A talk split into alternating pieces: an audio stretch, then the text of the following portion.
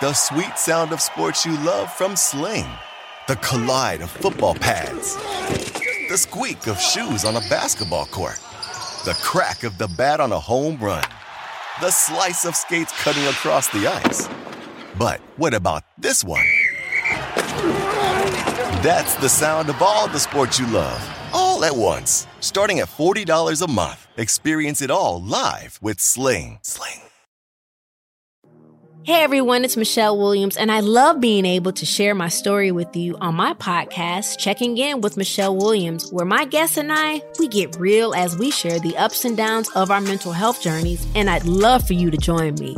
Hey, it's going to be your church and your turn up. So listen to Checking In with Michelle Williams every Tuesday, a part of the Black Effect on the iHeartRadio app, Apple Podcasts, or wherever you get your podcasts.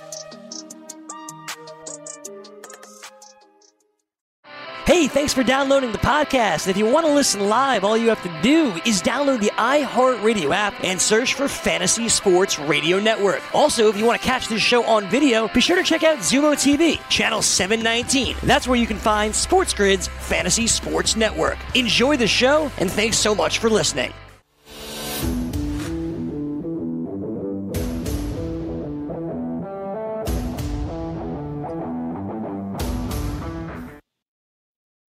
It's Ferrall on the bench, coast to coast in the biggest way possible, hanging out the bad seed, broken into bad apple with a bad attitude, hanging around a bunch of bad actors, bad taste, bad life, bad dude, bad bread, bad attitude, bad vibes. We are live in the Ferrall Palatial, right across the river and through the woods, from where Granny likes to have a shot of J-Mo before dinner in New York City, the Big Apple. Ooh. People dressed in plastic bags, directing traffic, some kind of fashion check out of should all my friends that come around for the party, oh, rats on the west side, bed bugs uptown. What a mess this town's a tatter. My brains are splattered all over Manhattan, should be check out. Hey, what's gigging? It's Ferrall on a pain-free Friday with Mafia and Carver High, Joe Ranieri in Miami joining us. We got a great show for you today, and we got it all lined up. A little bit later, Mike Yam will join us from the Pac 12 network here in the first hour to talk about what's going on with that conference, as many are hopeful for the return of college football. And Mario Cristobal talked about it, the head coach at Oregon. The governor of Oregon has been opposed to large gatherings in her state uh, into September. So we'll see how that all plays out. Uh, we'll get into all that uh, with Mike Yam, the Yammer on Coast to Coast today. We're excited about that. We'll talk about more college football with the boys here about Lincoln Riley. The SEC will vote on the 22nd to reopen facilities. Georgia players could be back on campus by June 1st. What happens if a college football player tests positive if they play this fall? We're going to talk about the Florida AD willing to let the pros use the Gainesville facilities. And we'll look at the tier two college football teams and rank them. Who's got the best shot at getting into the playoff or to win a title? And the UFC fight night tomorrow night in Jacksonville. We'll get into that tonight, obviously. And more news from the UFC. Dana White talking about Khabib and Gaethje. And then Gaethje saying uh, he wants no part of Conor McGregor. He's lost his clout. And then White got in this huge rift with the New York Times. We'll talk about that. Jon Jones says, bring on Ngannou, send me the contract. And would you rather watch Conor Diaz 3 without fans in a building? Tyson praises Conor McGregor for fighting Floyd Mayweather, and then McGregor says he'll fight him again and beat him. Sure, you will. Here's a little tip for you. You got your ass handed to you, bro, the first time. You're going to get humiliated again. Even if the guy's 45, he'll beat your ass. You don't have his skills. Who's telling you you have all this talent boxing? It's so funny to me. We'll get the fan question in hour two. Baseball, Bryce Harper opens up his mouth. You know what? Is there anything worse? I mean, it's one thing if Blake Snell says he wants his money. It's another thing when Harper opens his money when he's making $50 billion and now he's crying about money. He's just saying Snell did the right thing by opening his mouth. I think Harper should just shut his face and stay out of it. He already makes more money than God. And I don't care what anybody thinks. And then uh, Rob Manfred talking about what they'll do if one positive test happens. They won't shut the season down. We'll talk about the new ballpark in Arlington. Who's going to pay for it is the bottom line. And then the draft has been set for June 10th and 11th. Cashman's talking about the season in New York. Prince Fielder going to make the most money. Yadi Molina says he's the best catcher of all time. We got news on Realmuto and the alleged game they're going to play at the Field of Dreams in Iowa. And Astros former manager, A's, Mets, Art Howe in ICU fighting the virus as we speak. SB Nation with us now on the radio side. Good to have you with us on a pain free Friday. I'm Ferrall with Carver High and Mafia and Joe Ranieri. Plus, in the second hour, our good friend Amy Dash will join us. She is a Fox national legal consultant on television. She's been on my show for years. We're going to talk about the problems for DeAndre Baker of the New York Giants and Quinton Dunbar of the Seattle Seahawks. They both have warrants out for their arrests after an alleged robbery at gunpoint, and the details of this thing are surfacing, and it is just unbelievable how stupid these two idiots are. Honest to God, if any of this happened, they're both facing some serious prison time in the state of Florida. This is no joke. We'll talk to Amy Dash about that later on the show today. Plus, the James Harrison saga now all of a sudden of which I believe none of. I do not believe for one minute anything that comes out of his mouth about uh, Tomlin giving him an envelope. And then it turned into an all day affair today on, on national television with everybody surmising about it, talking about it, going off about it. I heard one guy, this uh, this Louis Riddick guy, obviously played, was a really successful executive. I, I respect him, fair enough. But he said they should go investigate it. Okay, here we go. 2011 it happened, and and now you know nine years later we're gonna go. What are you gonna dig up? Find the envelope? You're gonna see if he can get some witnesses that he paid him money or something. I mean, Louis, calm down. Try to get your Monday Night Football TV gig. Why don't you? Let's not try to like do Bounty Gate again. Even Sean Payton said they're never gonna get it accomplished. And he says he never got over the bounty gate when they kicked him out of the league for a year. How stupid was that decision the NFL made when you think about that? There's stories I also don't believe about the Browns trying to trade for Russell Wilson in 2018. Hue Jackson denies it all. Jon Gruden is talking about virtual football. Uh, we're going to get into predictions in the NFL. The USA Today has predictions out. We'll get into more stuff from the NFL. Plus, Coach K is on this show talking about NBA jobs that he didn't take. We'll get into NBA news. We'll get into a little uh, final uh, two episodes of The Last Dance, some golf this weekend, NASCAR. You get it all on Coast to Coast.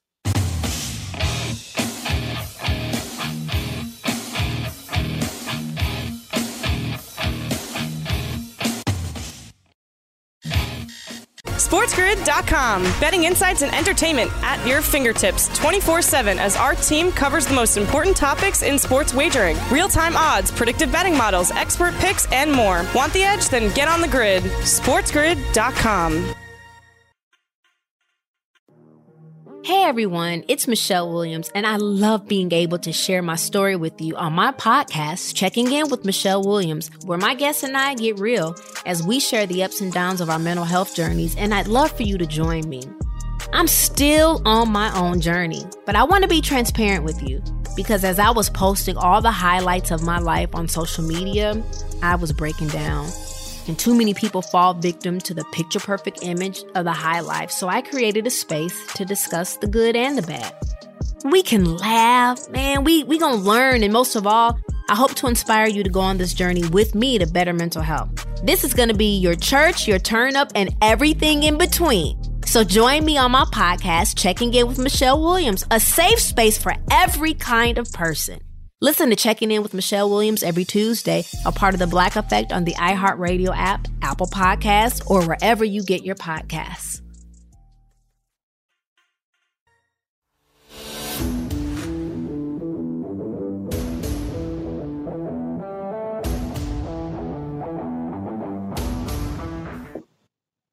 All right, so uh, Ferrall back with you on a pain free Friday on Coast to Coast Sports Grid, SB Nation Radio. We got a good laugh in there at the end of the break. Uh, I threw a, a, line out that got Carver High going, which is impressive. You know, uh, with the heat that we have all of a sudden, you know, it was 30 and snowing last weekend here in New York City. I swear to God, today it's 85 degrees, and my neighbors are out in their pool, and they've never invited me once to go swimming with them. I think that says a lot of what they think of me.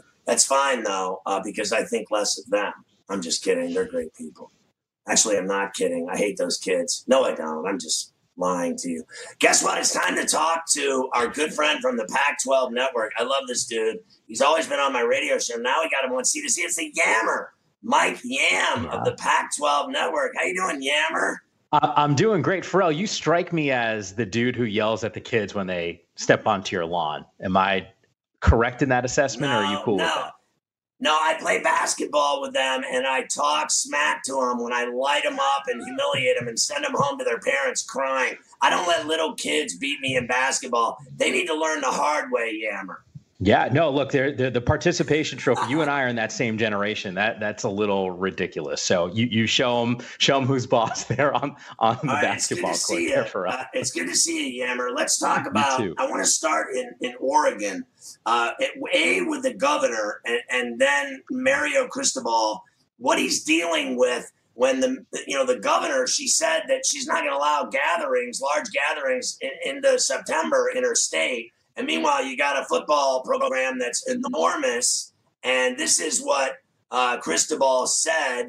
Uh, you know, I think we're encouraged this and that.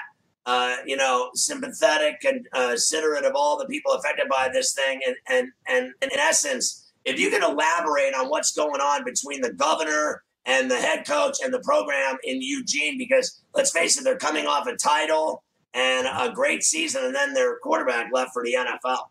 Yeah, I, look, I'd still even argue without Justin Herbert, Tyler Shough, who was their backup this past season. I still think they're going to be in the driver's seat to win another Pac 12 championship, keeping the fingers crossed that we get a season. But you're right. I don't even know, Ferrall, if it's just an Oregon thing with Cristobal and, and obviously what's happening from a political standpoint with the governor. But you go even further south into the state of California, which is where I'm located right now. You, you got schools like USC, UCLA, Stanford, and Cal. Um, you know, just across the board. I, I think college football right now it's such a unique scenario. You, you, it's it's way different when you want to talk about uh, major league baseball players or NFL guys, pro athletes compared to college students. Because I think what a lot of these institutions are now finding is what are you supposed to do if you don't have kids in class? And I think the same can be said. Getting back to your question about Oregon, like what do you do right now if the University of Oregon or even Oregon State doesn't allow students there, and if it's online learning? Bob Bowlesby, who's the commissioner of the Big 12 conference, said with regard to his teams in his league,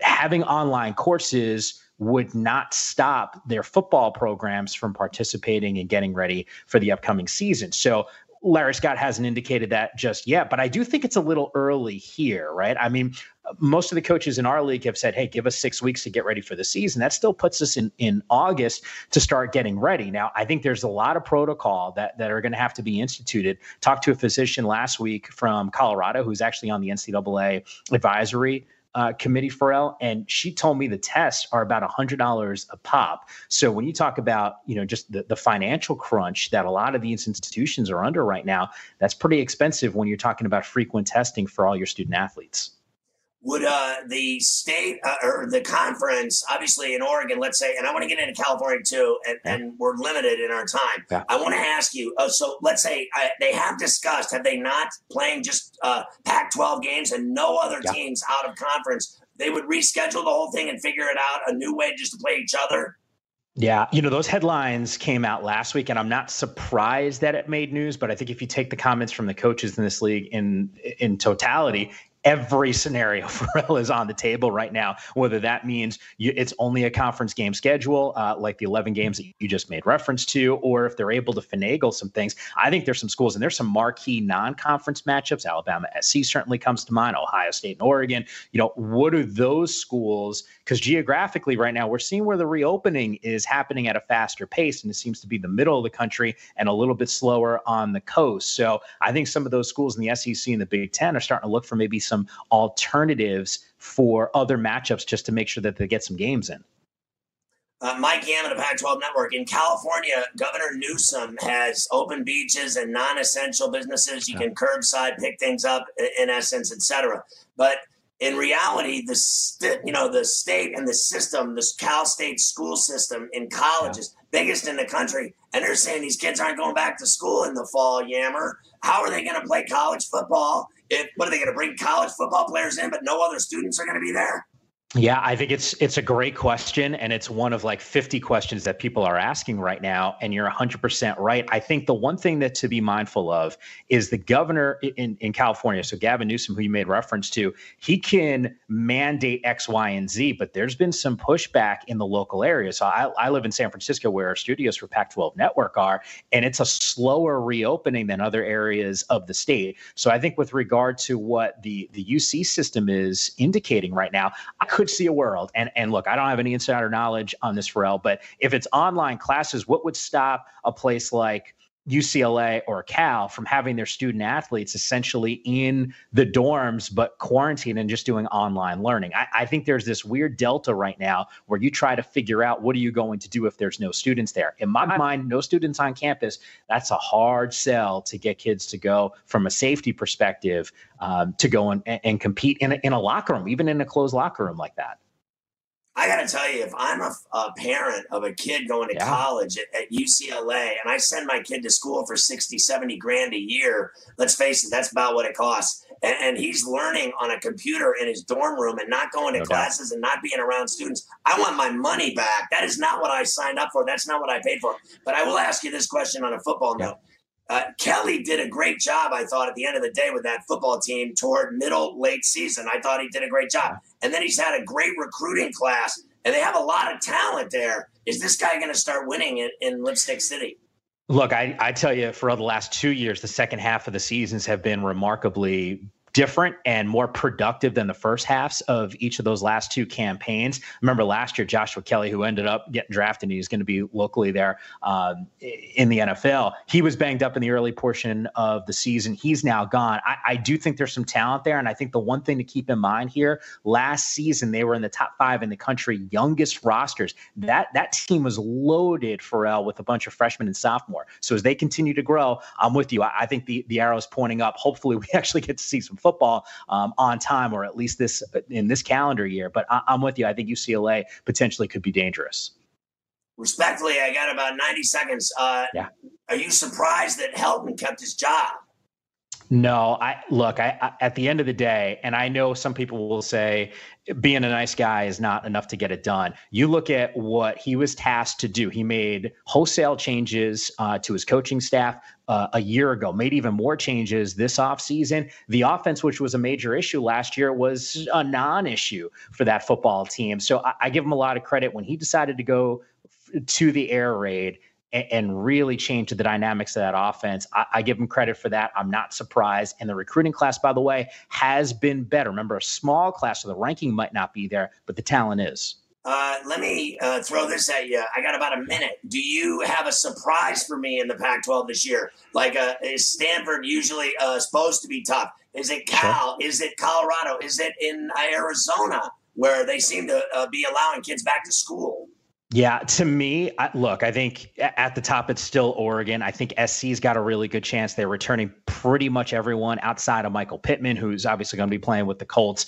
Uh, they're not surprises there. Uh, I will throw ASU and Herm Edwards squad out there. I think by the end of whenever the season plays, Jayden Daniels, who's their quarterback's got a real opportunity to maybe be a top two quarterback in this conference. So I'll go with Herm's squad. Recruiting has been there. He's got all these NFL dudes. Everyone knows who's on his coaching staff. It's really impressive what he's done down in the desert. It really is. And Ray Anderson as well, former NFL yeah. guy in charge of the program, yeah. uh, the athletic program. Great stuff. Yammer, uh, fantastic. Great seeing you. Thanks for taking time out of your Friday to come oh. on coast to coast. We'll catch up during the season. Yeah, absolutely, man. Always a pleasure. Congrats on the success, too.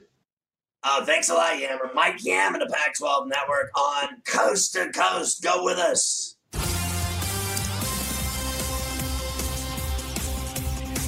All right, Scotty, thanks. Carver High here with a Sports Grid update.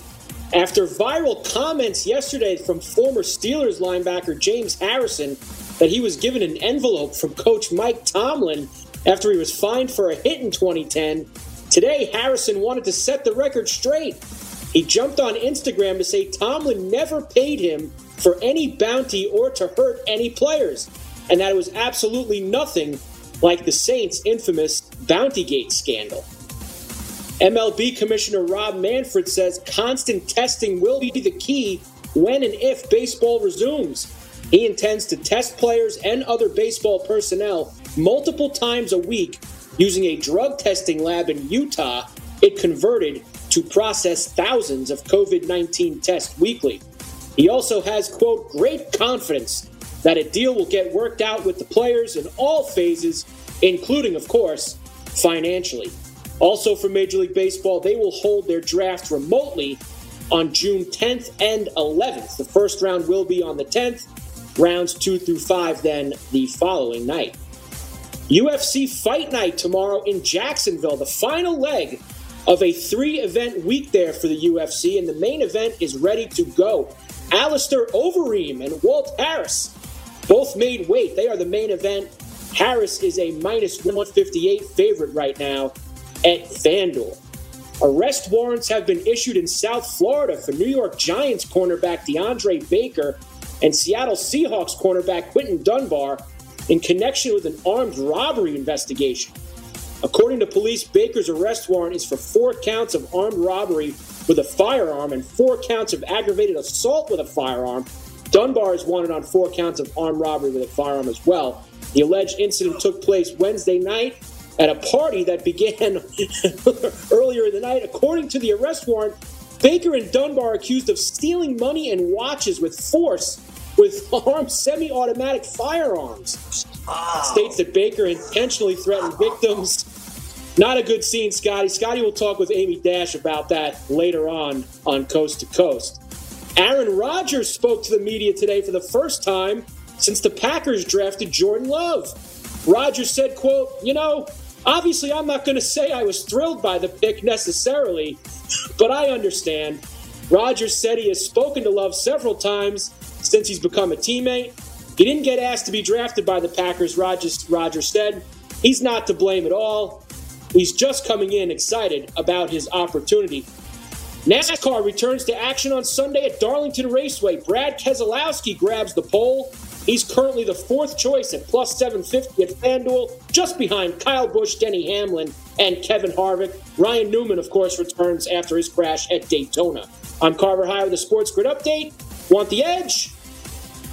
Get on the grid. All right, great stuff. Carver High, SB Nation Radio with us, coast to coast on Sports Grid on a pain free Friday. Uh, you know, cry me a river. Every time I hear this guy, Aaron Rodgers, complain about them uh, taking this quarterback, I'm like, shut up, dude. Honestly, like, what kind of moron uh, uh doesn't accept the fact that this is the way the world works? Did it not happen to him as well? I mean, you don't learn that if you uh, you know you eat the brownies and they make you sick, don't eat the brownies. I mean, honest to God, I don't I don't get it. Like, does this guy think that uh, uh you know once he's drafted and plays his entire career that the Packers are never going to select another quarterback in the rest of their history? I mean, just shut up. Just play your last several years and get your money and go marry Danica. Shut up. You're such a prima donna, dude. You turn into such a bee. God Almighty, I, I, used to like you, dude. You make me sick now. You have become the, the everything that is bad about professional football and the reputation of players is written all over your face. God Almighty, I'm sick and tired of Aaron Rodgers. What a b! Honestly, dude, go do some more of your bad commercials. Honest to God, Christ Almighty. Every time you mention his name, I get sick to my stomach. Uh, all right, let's talk. Did that cover it, Carver? How do you think in terms of you know circling the wagons? I, I think that I think that you you definitely brought it all the way back around, and you let everybody know that you won't be sending a Christmas card to Aaron Rodgers this year. I think you pretty much laid that claim there. Enough already, dude. He's a, he's a gray beard already. These guys are 36. What do they think they're they're gonna play forever? What's he gonna pull a Tom Brady and play till he's 45? Stop. Lincoln Riley thinks that. um you know, bringing players back to campus on the 1st of June is dumb. He's done some interviews about this. Do you agree with him or not? And George is thinking about doing the same thing. Yeah, look, uh, this all comes down to the back and forth. Some people, Scotty, are going to believe that you need to stay away a little bit longer. And some people are going to believe, uh, forget all this. Let's go. Get everybody back in here and let's start working. Lincoln Riley is of the thought, why not? Why are we rushing this? You know, I, clearly he's doing okay talking to his players through the virtual way, through computers and, and working with them that way. Um, you know what's going to happen eventually. It's coming down the line. The SEC is going to vote, what is it, next week to uh, start letting people back on their campuses. So it, it's coming, Scotty. They're going to start getting these guys back, uh, these kids in general, all back on these college campuses. All right, so the SEC is going to vote on the 22nd, which is right around the corner doing push ups, about reopening facilities. And in essence, is it not really the most important vote of all? Because we all know that the only thing that matters in college football is the SEC. I mean, that's what the networks cram down our throats. They're the teams that make the uh, generally right the playoff. Uh, Alabama is basically their own entity, their own network. They're like Notre Dame. Alabama plays on CBS as much as Notre Dame uh, plays on NBC. Would you agree with that?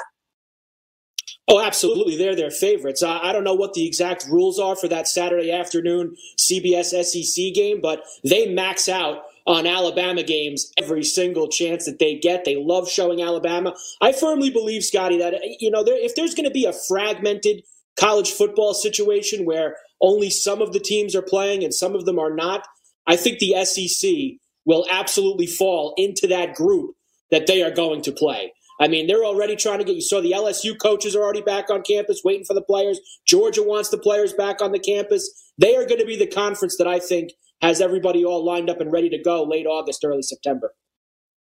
Wow. So we had uh, Mike Yam on talking about the Pac 12. And do you think, and I want to ask Mafia this question uh, actually, uh, do you think that they'll play Mafia uh, just the conference games only in the Pac 12, or is that idea crazy? Because he had mentioned the other games like Oregon, Ohio State, and Alabama, USC. Uh, is the idea of playing just conference games, Mafia, unappealing to you?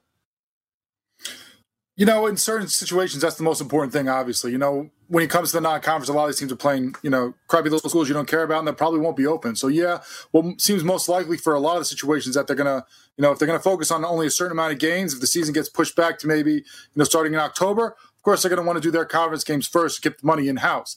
Now, as far as the big games like Yam talked about, those big matchups against primetime opponents, sure they'll want to try to sneak those in if they can because that's where you make even more money. That's where you get more attention on you. The Pac-12 is going to get a lot more attention by playing, you know, Alabama and Ohio State than they are by playing on the Pac-12 network that nobody gets. But if it's just a choice of we only have this many weeks and we have to fit in this many games, they're going to put theirs first. So uh, the facts remain uh, that uh, the issues become uh, testing. And then we've seen them talk about what happens if a player tests positive I think it's pretty safe to say what they'll do is this is my guess, Mafia, is that they're just going to end up, you know, frankly, quarantining the team. If, if a, if a player gets it, they're to, obviously, they're to freak out a little bit. And then the next thing you know, two or three guys get it. Then they know they have to quarantine the team and keep them away from everybody else because these things are no different. If you ask me, now, I know how dangerous it is. I think everyone around the world knows how dangerous it is. But in, in conceptually, it's like when a kid goes to school in middle school or grade school, and there's a kid there with the flu or with the, uh, a bad cough and cold, and they're sneezing and you know spraying and coughing all over the room. Every kid in the class gets sick. Then they bring it home, get the family sick, and it spreads like wildfire. I think this thing, if if a player tests positive, do you think that's what they're going to do? They're just going to quarantine the team for two weeks. Well, they're probably not going to try to quarantine the whole team. They're probably going to try to quarantine that specific player. If it's a couple of them, they try to do that. But you know that can only go so far. You know when you're going to put them in dorm rooms, probably double them up. Even maybe let's say that they don't have all the people back on campus. If they just bring back the athletes, somehow they work that in. Then yeah, you can spread them out a little bit more because you have multiple dorms that you're used to having thousands of thousands of kids, and you're having hundred kids. So you can spread them out a little more, maybe give them their own room. But when you get to the locker room, when you get into the dining hall, things like that, it's going to be harder to keep them away from each other and keep them separate to try to, to quell any spread of the virus because you're in these packed spaces normally. So that's going to be the issue. And that's what I think you know, a lot of these colleges that are trying to jump the gun and bring them back so quick are overlooking. That's why Lincoln Riley's saying, hey, let's take a step back. Let's take a couple weeks, figure out some more about this and how to deal with it so that we don't have a situation where you rush them back and all of a sudden your quarterback and your top two receivers and your running back or you know, your best linebacker are the guys that are sick. And then, yeah, you might have other guys to play, but you're not going to be as good. Do you think they'll let the uh, quarantine player keep a, a keg coolie in his uh, dorm room if he's in quarantine? In other words, like, you know how the hotels have the expensive uh, little cooler filled with booze bottles and beer and water. And if you touch it or if you lift off the beer, you got to pay for it. You think to let the, the player actually keep a keg of beer in a little refrigerator in his room? no, I, I, don't, Scott. Come on. We, we got to be safe here. I know they say alcohol kills a virus, but there's not enough alcohol and beer to kill a virus. You know, you got to go Everclear, Rum 151, or anything higher. You know, grain alcohol, something high in alcohol content, so that it kills the virus, of course. All right. So, uh, do you think that the Florida AD is making a good decision, uh, Carver High, about uh, you know letting pro teams use the swamp, use the facilities down in Gainesville? Yeah, why not? I don't have any problem with that at all. If he's got great facilities down there, uh, there's going to be no baseball right now. There's going to be no basketball for a little while. If the NBA does come back this summer and they need a place to play a couple games, that's a great facility that they have down there. Sure, play the games. The football is a little bit different because I do believe that the SEC is going to play, like I said before. So you would think that the Swamp is going to be uh, having some football games, but you've got off weeks, you've got Sundays where they could use it if the NFL needs be. Because we still have the issue with the NFL, Scotty, where you know you could get into late August. Are the Jets and the Giants going to be able to play in the in New Jersey area, New York area? Is that going to happen? What about the California teams? Maybe some teams going to Gainesville would be a good idea. You know, uh, I was just thinking about Gainesville, being a Canes fan and everything. I just thought I'd say it's a perfect uh, breeding ground and grooming ground for developing murderers. They've done a great job down there of getting these kids into the system and then grooming them for potential greatness in life. And then once in a while, a murderer comes out of there. They've done a really nice job. There. You don't think that works for you? All right, then let's talk about. let's talk about. I'm just I'm just kidding, even though I'm not again kidding at all. Uh, let's talk Sound like a Canes fan. I am a Kings fan. Why left last night? I loved watching uh, Winslow and all the boys get it done against Florida State. And I let my best friends that are Florida State fans all have it last night afterwards too. And I'll do it again if they play it again. Uh, the national uh, title picture. Can we get the graphic up of the uh, FanDuel odds to win the title on these six teams, tier two teams? Uh, Texas, Florida, Oklahoma, Penn State, USC, and A&M. Uh, when you look at that, Carver High, national championship odds of those teams, FanDuel style, who do you like? If I had to pick one of these teams, I would probably pick Oklahoma just because it seems like even though they never win, they're in the playoff every year. I, I, you know how I am, Scotty. I don't think that anybody cracks that main top group. I don't think any of these teams here are on the level of Clemson, of Ohio State, of Alabama. I don't think any of these teams can dance with those teams. If I had to pick one of them, it would be Oklahoma. But I'm tired of watching Oklahoma lose in the national semifinal, Scotty. So you want to know what? Maybe, just maybe, the Nittany Lions can find a way to beat Ohio State. What do you think?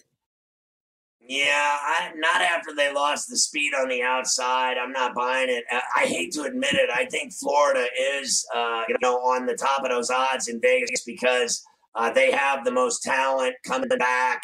They are loaded and well coached. I think they've got a legitimate shot, but I also believe that uh, Texas is going to be uh, frankly, on the same level, believe it or not, as Oklahoma. Uh, you know, Oklahoma now can stick another quarterback in and be just fine with the talent they get, the size, the skill, and the speed that they have in Norman. I think Texas can match up with that. Texas always seems to trip over their own feet, but they're as loaded athletically and talent wise as any team that's on that list. They just need to put it all together and get it done. I like those top three teams there, but I hate to say it. I think Florida is the best team. We got more going on on coast to coast, so don't go anywhere.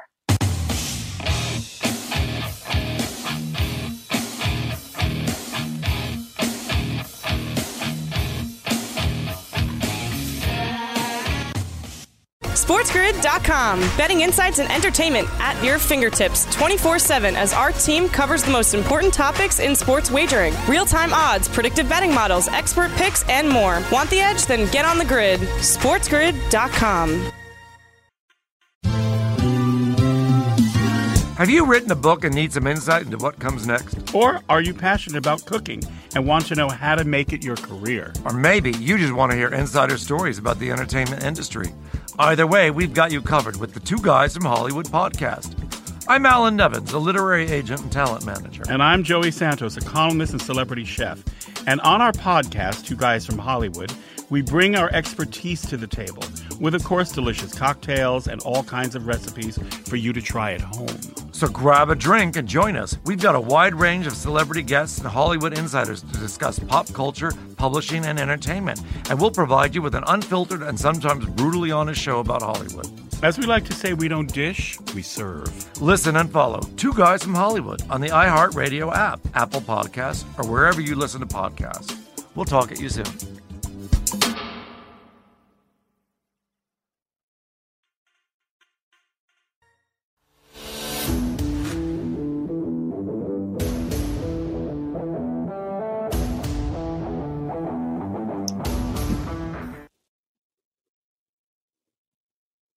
Right, Fro with you on Coast to Coast on a Pain Free Friday with Mafia, Carver High, Joe Ranieri running it from Miami. We're in New York. As you can see out my window here, sick view I got on the Upper West Side. Very expensive property behind me, I got to tell you. All right, so uh, let's talk about the UFC. Another fight night tomorrow night in Jacksonville as they get their third event in in Florida in whatever it is, nine days. It's crazy.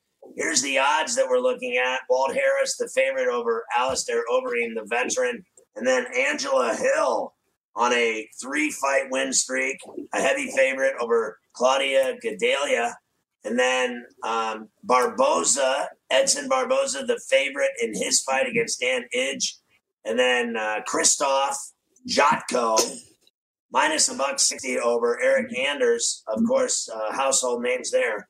Zong Yadong. Zom Yadong. Uh, one of my favorite fighters. Uh, go get him, Donger. Against Marlon Vera. Let's get Mafia in here to talk about these fights. I got the rest of the fights as well. I'll talk about those later. All right, Mafia, in the uh, big fights, uh, why don't we start? I think you took it up to the Matt Brown uh, Miguel Baeza fight. Uh, and Baeza, I believe, undefeated, is favored over Brown in that fight. Who do you like there? Yeah, I'm going to take uh, the immortal Matt Brown. A couple years ago, actually pulled retirement after winning. Has come back since uh, 2017. I think he retired. Has come back and looked like he's gotten rejuvenated a little bit. Not at the top of the game like he was years ago, but I think that uh, against the young Baez, that he has a little bit more of an edge, a little bit more of you know the experience factor is going to kick in for this one. I'm going to go Matt Brown. All right, and then uh, Song Yadong against Marlon Vera. Uh, the Chinese Yadong, the favorite. Who do you like there with my boy, the Donger? Yeah, this might be up for uh, fight of the night. These guys are two guys that are really good on the grab, but going to be scrapping probably because they respect each other on the mat. Uh, usually fight at a lower weight class, but because of the late notice for this one, they're both fighting up to 145. They're usually 135 pounders. Uh, Yadong is a boy who fights out with Urijah Faber at Alpha Male. So he's got that good background there. But I think I'm going to go with Vera right now. This guy who's been, again, more proven. He's been around a little longer. Yadong is still a little raw at 22. He's got a great potential coming through his future. But right now, I'm going to stick with Vera. So uh, Vera, the choice, Mavi is going with over our boy, the Donger. Five wins in a row for him right now. All right. Uh, Eryk Anders against Christoph Jotko. Jotko, 21 and 4, the favorite in this fight against the American, who's 13 and 4. Yeah, Jotko was looking you know bad for a while. Both these guys coming off of a couple bad losses, and then now have rebounded, gotten a you know win or two here to keep in the promotion. And just the thing for me with him is that he's always just too anxious. He just comes straight forward. He's not polished enough to really strike and you know do it smartly. And He's got the football mentality because the former Alabama player just comes right at you. So Jotko used to use a lot more takedowns than he does now. I think he, that would serve him well in this fight, or at the very least, just stay a little bit out of Anders' way, score some points, and get the win. All right, and then uh, Dan Ige, the American, taking on the Brazilian Edson Barboza. A lot of experience there. He's 20 and 8. He's favored over Ige. Yeah, it's a little bit of a weird fight for Barboza, dropping down in weight, the 155 to 145. I mean, usually it's a lot harder for these guys to drop down that extra 10 pounds when you get that much lighter. So it's quite a questionable that he can go up instead of down. But for this fight, he's fighting Edge.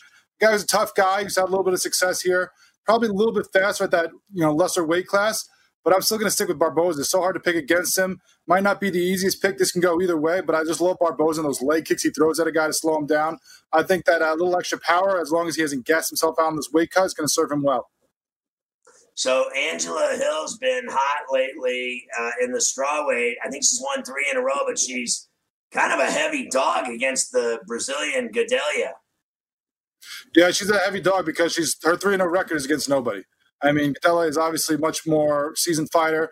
She had a you know 12 and 0 record before she went and fought for the title a couple years ago. Has had some tough times since five and four since that title fight against Joanna. But I think right now she's starting to get her feet back a little bit. I think she's a little stronger than she was in the last few fights.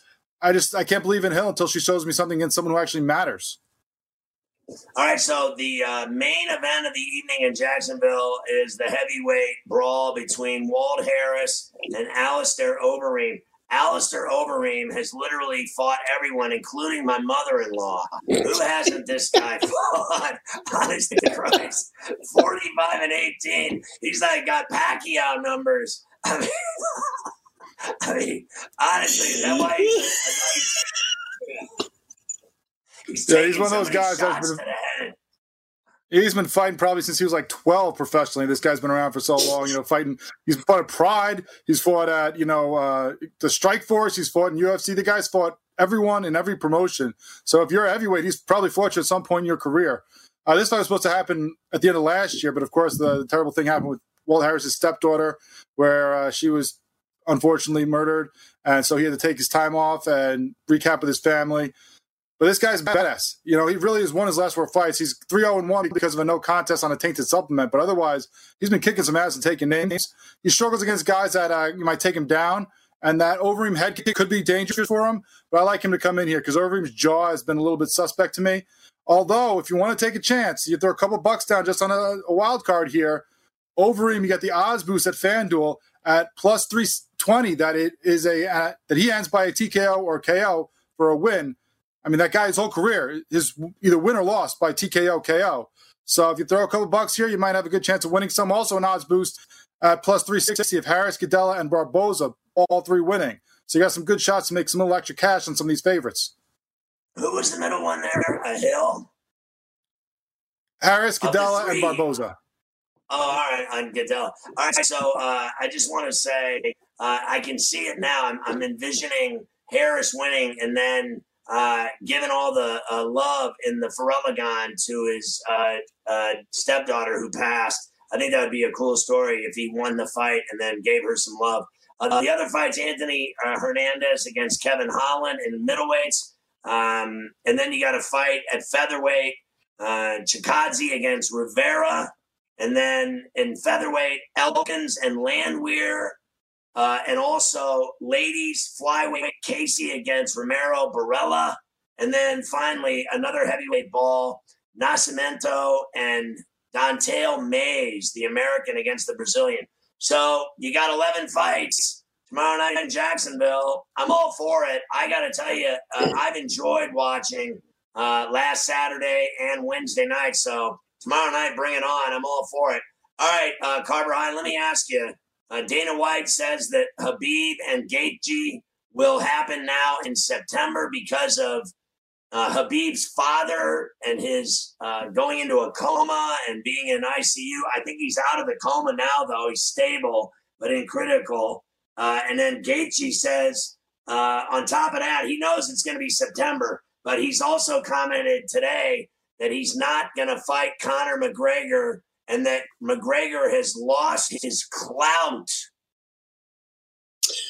Yeah, I mean, listen, lost his clout, and he means among the fighters. The other fighters, uh, you know, in the UFC, he doesn't really have the kind of weight that he used to. He's pulled a lot of stunts. We know that with Conor.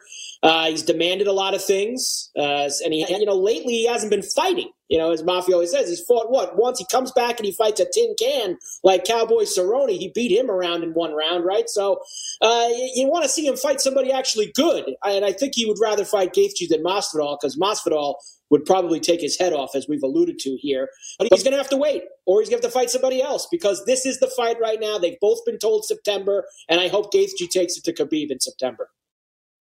I, I think uh, Masvidal would beat uh, Conor McGregor, and I'll tell you what, all this talk about McGregor uh, fighting Mayweather again. I'm sick and tired of listening to that nonsense. Well, he beat his ass. I, I, I think that that's. Before. I think he's better off doing that. I think he's better off going to try to figure that out right now than fight one of these guys that's going to kill him in the UFC. Let's be fair. Uh, you know, like you said, Masvidal would beat him.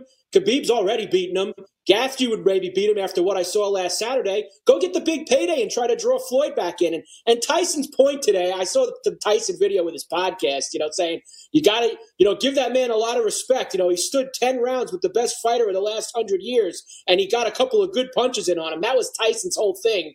Uh, you know, I don't know. We, we watched that fight. We were there. Um, he, he I thought he performed for never, for never boxing in his life. Were there some games maybe pre-established between the two guys? Listen, I'm going to let you hit me a couple times, and then I'll finally take you down in the eighth, ninth, and tenth round. Maybe that was going on a little bit, but he did stand in the ring with him for ten rounds. Yeah, I thought from uh, you know I'll give him the first three rounds that he looked okay, and then uh, seven straight rounds. He, he, looked awful. And if they would have let it keep going, he would have been injured. Uh, his brain would have been injured because Mayweather was landing shots on him. And Mayweather doesn't knock anybody out. Mayweather has had so many decisions in the last 10 years of his career. Uh, rack them up, you'll see for yourself. They were all unanimous decisions and split decisions, rarely, but they were all decisions. He put on a show for 36 minutes, is what he did. And then in that fight, he just absolutely toyed with McGregor. Please don't even sell me that McGregor once for one second was in that fight. You know, I'm not going to tell you that he was going to win the fight. Absolutely not. But uh, just when you look at the spectacle that that was and the moneymaker that that was for him, I think that guys like Dana White know that Conor is a huge moneymaker for the UFC. And if he puts uh, uh, Conor in another fight where he gets his ass beat, that's going to be a problem for him selling his fights. So Dana White knows that if I make another Nate Diaz fight with Conor, I can sell that and Conor will probably win the fight and I can get a little bit more length out of him before he loses a couple fights and then I lose the big draws with him. I, you know, I'll, I'll watch that third fight uh, with Diaz. Uh, bring it on and do it this summer because the fact of the matter is, uh, you know, after I watched Conor the second time they fought, I thought I thought Diaz won that fight when I watched it initially, right? But when I watched it a second and third time, I thought Conor won the fight. But I know Diaz won that first fight. So let's get it on. Let's have one more to see who's really the badass. Because I mean, the bottom line is, is that Diaz gave him everything he could handle in that second fight. Conor just did more in the fight and deserved to win the fight. But I thought Diaz showed up and fought him. It wasn't like he kicked his ass or anything. I thought it was a really good fight. So I'll watch that fight again any day of the week over Conor McGregor, Floyd Mayweather. Just stop already. Go buy some more watches, Floyd. I'm done waiting around for your decisions. And I don't care about your family, and I don't care about your daughter, and I don't care about your watches. I don't care about your shopping sprees. I don't care about your hmm. Cessna. I don't care about your homes in every city. I really don't. Uh, and then Jon Jones says, uh, Ngannou, bring it on. Give me a contract. I'll fight him. And, uh, you know, I'll watch that fight too. I'd love to see Ngannou take a shot at Jon Jones. Uh, I think Jon Jones is a great fighter. I think he's an absolute moron, idiot drip in his life. I think away from the octagon, he's an absolute, uh, just as stupid as they come. He's the dumbest guy I think I've ever seen in mixed martial arts. Yeah, he's definitely up there as one of the dumbest guys. I was reading today, Sky, that if that fight takes place, they think that that would be the first time in like 11 years that Jon Jones would be an underdog in a fight. They think that Ngannou would be the favorite in that fight. Uh, the last thing I want to say is that uh, Dana White's fighting with the New York Times. He's angry because he says that the New York Times never has covered the UFC or MMA. Now all of a sudden they write a couple stories about the UFC and now they're trying to get on board with the UFC. I can guarantee you one thing that's not going to happen is that Dana White's not going to let the New York Times anywhere near his promotions because when Dana White turns on you and doesn't like you and has something against you, which he does, he's got a hair in his tuchus for the New York Times, they're not going to have access. I can guarantee you that. We're going to keep raging right here on Coast to Coast. I know you're digging it, aren't you?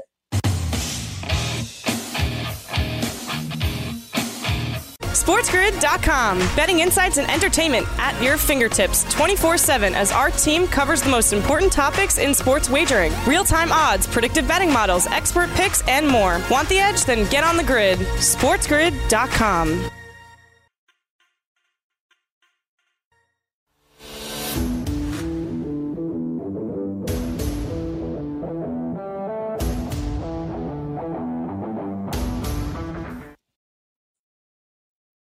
Ferrall with you on Coast to Coast on a Pain Free Friday on Sports Grid and SB Nation Radio. I have to tell you that. Um, so I heard that the, NASCAR is going to add a bunch of uh, additional races to uh, the schedule, and I think four of them or something are at Homestead down in uh, basically Cuba, uh, which is where it is. It's south of Miami. I mean, it is so far down south of the Okeechobee whiskey. I mean, to tell you what, I've been to Homestead before and partied there many times. I've even been there and partied with your boy Rick Horrow. I have uh, gotten lit at that racetrack uh, in that infield at that uh, Super Bowl of racing, that final, uh, you know, the championship uh, race weekend that they have in Miami every year. It's great. But here's Darlington's odds for uh, NASCAR on Sunday. And Jimmy in South Carolina writes, who are you picking to win the NASCAR race in Darlington Sunday, and how will Ryan Newman do? Well, Ryan Newman at uh, 11,000. There you go. Good luck, uh, Ryan, coming off of that crash at Daytona. Harvick and Kyle Busch are favored.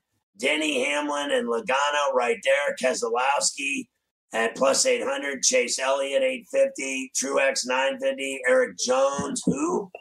Uh, Alex Ooh. Bowman and Ryan, well, you can do if you can say who all right. day long when it comes to NASCAR drivers, Scotty, you could go down the list. Who, who, who, who? Because that's what NASCAR is now. They have no stars. They have no big appeal. And that's their biggest issue. They don't have the names. The Earnhardts, the Tony Stewarts, the Jeff Gordons, the Pet. They don't have these guys anymore. So every week you got to look at the NASCAR list and go, who, who, who, who, who? Uh, I'm going to go with Keselowski here this weekend, Scotty. He did win the pole. His odds have gone up a little bit from that one. He's now actually at plus 750 after getting the pole here today. So I'm going to go with Keselowski on Sunday. All right, I'm going to take uh, Martin Truex Jr., and I'm just going to take him in every single race the entire season because I don't give a rat's ass. And he's from New Jersey, so I'm just going to. I'm going to bet on him every single race. They have like 36 races. Bring it on. It's coast to coast. SportsGrid.com. Betting insights and entertainment at your fingertips 24 7 as our team covers the most important topics in sports wagering real time odds, predictive betting models, expert picks, and more. Want the edge? Then get on the grid. SportsGrid.com.